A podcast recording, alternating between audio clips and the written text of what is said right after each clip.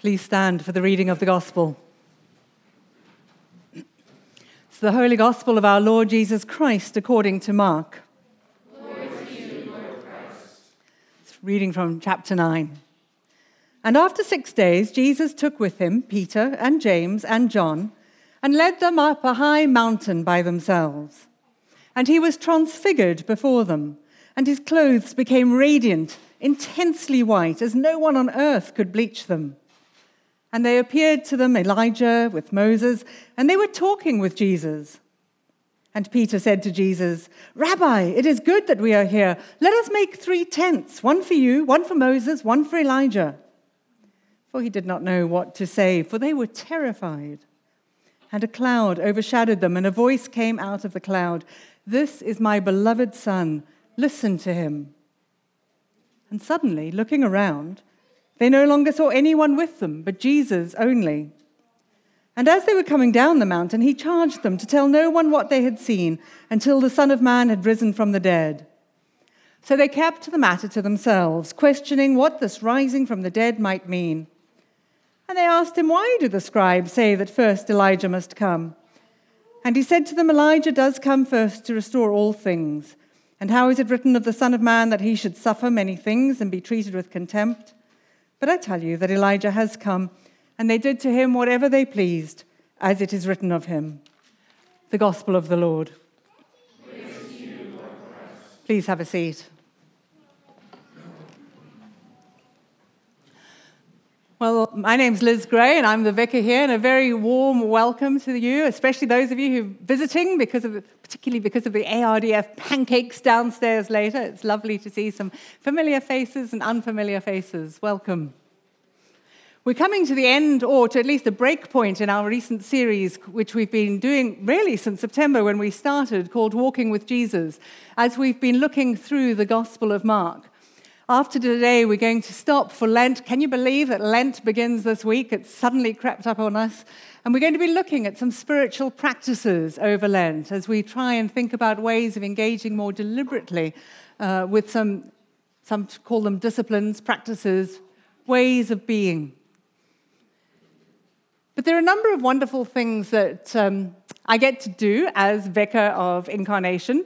But I also get to have my finger in a couple of other pies around the place. And one of the things that uh, I've had great delight in doing over this last year is being a part of the Matthew 25 steering team. Now, the Matthew 25 group gathering happens once a year roughly, and it's a group of about 100 people who are involved in works of justice and mercy within the Anglican Church in the province of North America. And Probably three or four years ago now, a woman called Christine Warner began to realize how thirsty this group of people was, both for community and for refreshment. Because if you're running a little clinic on the border, it can get lonely and hard. If you're running an immigration clinic somewhere else, or if you're running a work with the homeless or the hungry or dealing with human trafficking, many of these ministries that, affili- that are affiliated with the Anglican Church here are just hard, and people need time to be refreshed. And so it's been great opportunity to be a part of this group over the last few years and then to be part of the planning this past year. And so the gathering happened for three days the week before last. Remember, the Wednesday was really cold? Well, it was the Tuesday, Wednesday, Thursday, around that snow day. But it happened, and people came and they were encouraged. And it was lovely to have various people from Incarnation involved as well. Ginny came and ran a, a, seminar on human trafficking, and Eva Elizabeth was there running a workshop on working with the physically vulnerable. Ashley and Morgan and others, Agnes, came and prayed with people. It was good, it was a really good time. Our theme overall over these years has been justice and mercy contending for shalom. And it's easy to think of these people in these particular type of ministries needing to contest for justice and mercy. But I suspect all of you, all of you, the lawyers, the economists, the people who work for the government, all of us in our roles are contesting for justice and mercy. It's what we want to see changing in the world that we're involved with. Our work matters. And it's really important that when we go into our work, we go in contending for justice and mercy. So, our theme this year was how to become or how to develop the practices of being contemplative activists. And that phrase has just grabbed my imagination. And so, even as I was thinking about uh, reading the passage for the first time again, as I was preparing for tonight, contemplative activist, contemplative activist, because that's what I think all of us want to be. We want to be more contemplative and we want to be activists. Bill Haley gave a lovely definition at the gathering of what contemplative could mean. And he said the contemplative life is being present to the presence of God. The contemplative life is being present to the presence of God. And so, as I came away from the gathering, I've been feeling hungry about that, hungry about this idea of being present to the presence of God. And so, as I turned to the gospel reading, I was really struck by the first four words. Did you catch them? The first four words of the Transfiguration story it starts out in Mark's gospel, and after six days. If you've been around church for a while, you might recognize that kind of phrase, and after six days. Perhaps you've started a Bible in the Year program at one point. I bet you did day one. Day one, Genesis 1, right at the beginning, and after six days. At the very beginning of the Bible, it says this And God saw everything he had made, and behold, it was very good, and there was evening and there was morning the sixth day. Thus the heavens and the earth were finished, and all the host of them.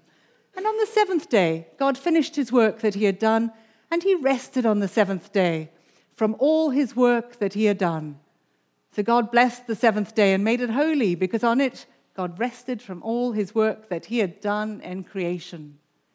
After six days, God sat back and went, Wow, isn't this beautiful? He took time to enjoy it and to relish it and to just soak up the beauty of creation, whatever your view of six days is. But here's Jesus after six days. And as you think back over some of the stories and accounts we've talked about over the last few weeks, We've had Jesus feeding 4,000. We've had Jesus feeding 5,000. We've had Jesus debating with the Pharisees. We've had Jesus kind of arguing with a Syrophoenician woman. He's healed people, he's touched people. My guess is Jesus could be kind of tired, kind of weary. It's a lot of people, it's a lot of action. Two weeks ago, we were talking about how Jesus and Peter were, and the other disciples were engaged in the discussion about who Jesus was. And Peter came out with this, You are the Christ. And Jesus then elaborated, saying, And the Son of Man. And then he'd begun to talk about suffering. Gosh, so much for the disciples to process, so much for them to get their heads around. Jesus was gradually turning over their paradigm of who he was and what was happening. So, Jesus and his best friends, after six days, took a hike. They went up a mountain. And Jesus is the quintessential contemplative activist. So it's good to look at what he does when he wants to do the contemplative bit of his activism. He goes to be present to God. And he goes to be present to God so that after that, he can be present to others. And we've seen Jesus go up a mountain before. He's been up a mountain and then he's come down and called the disciples. He's been up a mountain and come down and walked on the water. He always goes up mountains when he really wants to get away with his Father. I love the difference in the different gospel accounts sometimes. And one of the, the little details that Luke throws in with the transfiguration is that when they got to the top, the disciples fall asleep. And again, you just kind of go, don't you love the disciples? Here they're going to be present to God, and they go up the mountain, and they get there, and they kind of fall asleep. But meanwhile, Jesus is engaging with his Father. And so when Peter kind of wakes up a bit and begins to realize that stuff's happening, he looks up, and Jesus is transfigured and that means, or the de- dictionary definition is a complete change of form or appearance into a more beautiful or spiritual state. Jesus is shiny with the glory of God. He's being fully attentive to his Father. He's put down his smartphone, he's turned from his friends, and he is focused. And he is shining. And as he's there, Peter also notices that Elijah and Moses are there, and that's significant because Jesus is showing so much to his disciples in this period. And right now, this is a moment where, as he engages with his Father, he is establishing that he's here to fulfill the prophets, which is why Elijah is there. And he's there to fulfill the law, which is why Moses is there. Because as it says in the Gospel of John, for the law was given through Moses, but grace and truth came through Jesus Christ. The fulfillment of the whole of the Old Testament was coming through Jesus at this point. That's why it's so good to read the Old Testament, so we get to see the fullness of what is happening. And then, as the disciples listen, the clouds come down, and there's a voice This is my beloved Son, listen to him.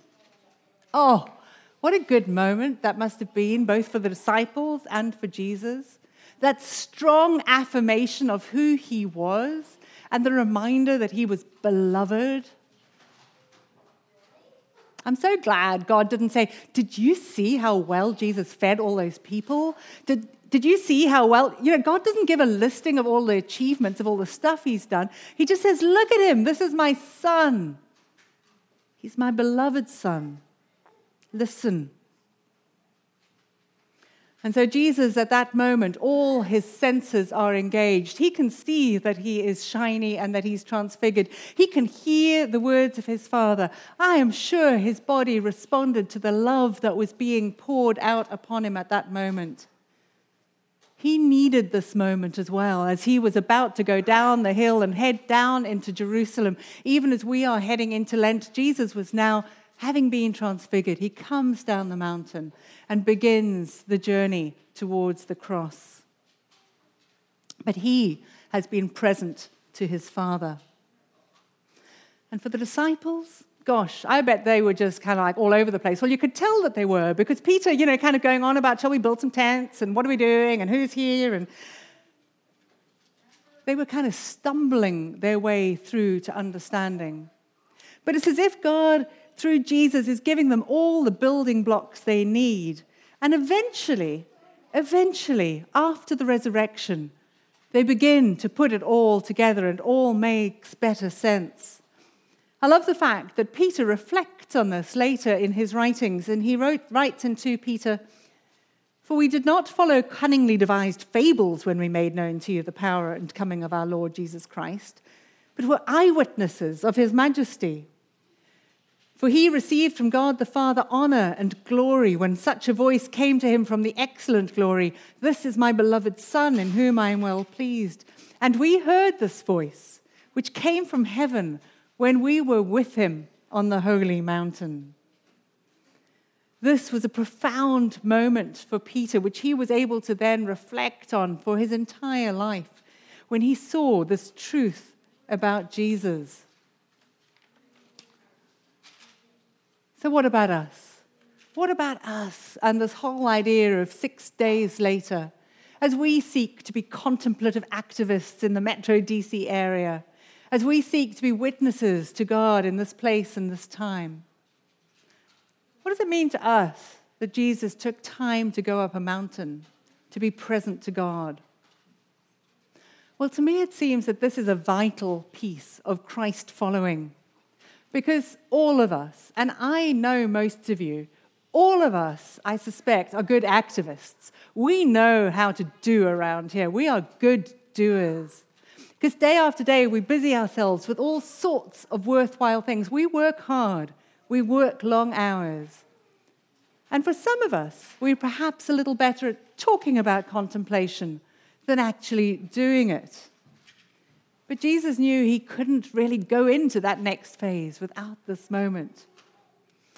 So I wonder if you could just think for a moment about when you, at least metaphorically, climbed a mountain with Jesus to be present to him. And this is a little bit more than just uh, that time in the morning or in the evening when you read your Bible and you pray and you, you get your day sorted out. I think those times are important. But I think there is a call for us to do something a little bit more for us to take time to be present to God more deliberately.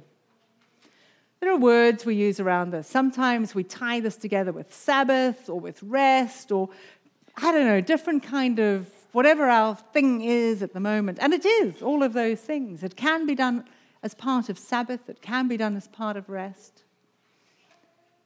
But I wonder why and how we could do it. We do it because Jesus models it. And we do it because I believe it'll make us more fully ourselves. It will make us more Lee. It'll make us more Ben and Patrick and Ramona, each of us, as we are more present to God, more deliberately taking time to hear from God.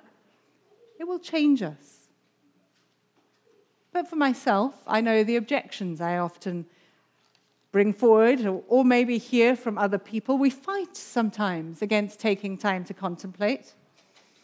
Perhaps because the tasks on our list are a little bit too pressing, too long, too urgent. The flood of emails is just too overwhelming. The pressures of friends and family, don't they know how many things I've got to do? Or the delights of other things to do can be beguiling. And sometimes we're just too tired to sit and be still, or too tired. We're scared that the stillness will make us bored or frightened or angry or something. Maybe it's just not my Enneagram type after all. But the opposite will happen if we don't contemplate, if we're not pre- present to God. Because it'll be a message that we're giving to ourselves that I'm too important, perhaps, to stop, that I don't care enough for my physical, mental, emotional, spiritual health to stop. Maybe I'm even slightly not sure that I want to hear what Jesus has to say to me. But what I would encourage you to do is to think contemplation doesn't mean sitting just on the sofa and hoping that the time will pass quickly. The seven days Jesus went up a mountain. I mean, how much fun is that? Going up a mountain, spending time in nature. Being present to God can happen in so many different ways and shapes and forms. It could happen that you light a candle and sit in your room. Or it could happen that you sit by an open window and look at a tree. It could be that you get to hike a mountain. I mean, that's wonderful. We'll all respond in slightly different ways, but can I urge you to find time, at least occasionally, to stop and give an extended period of time to be present to God, to ask Him to speak to you, to ask Him to tell you that He loves you. Perhaps even just watching the shadows on the wall. And sometimes being present to God feels like it won't get us ready for Monday, but it will get us ready for Monday. To return to the world as re energized, contemplative activists. This is an invitation to a relationship with your Father and as Amy, there's a group of us, we prayed before the service, and as she read from 2 Corinthians 3, Paul re- reflected on this. And he said, And we all, with unveiled faces, beholding the glory of the Lord, are being transformed into the same image from one degree of glory to another. For this comes from the Lord who is the Spirit. I encourage you to spend time being present to your Father because your face will get shinier as you engage with Him. And I would be excited to see you the day after and to just know that you have been with your Father and that you, deep down, know a little bit more securely that you are a beloved child of God as you head out as a contemplative activist. Let us pray.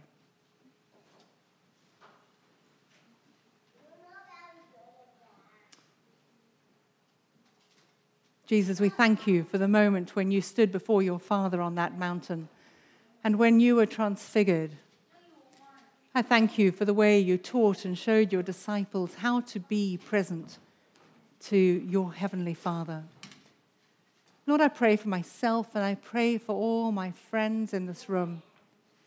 May we all learn to be present to you. I pray that you will Tell us how much you love us as we give space, as we allow our minds and bodies to still before you. Will you speak your reassurance and give us the things that we need so that we can be contemplative activists in South Arlington and beyond? Amen.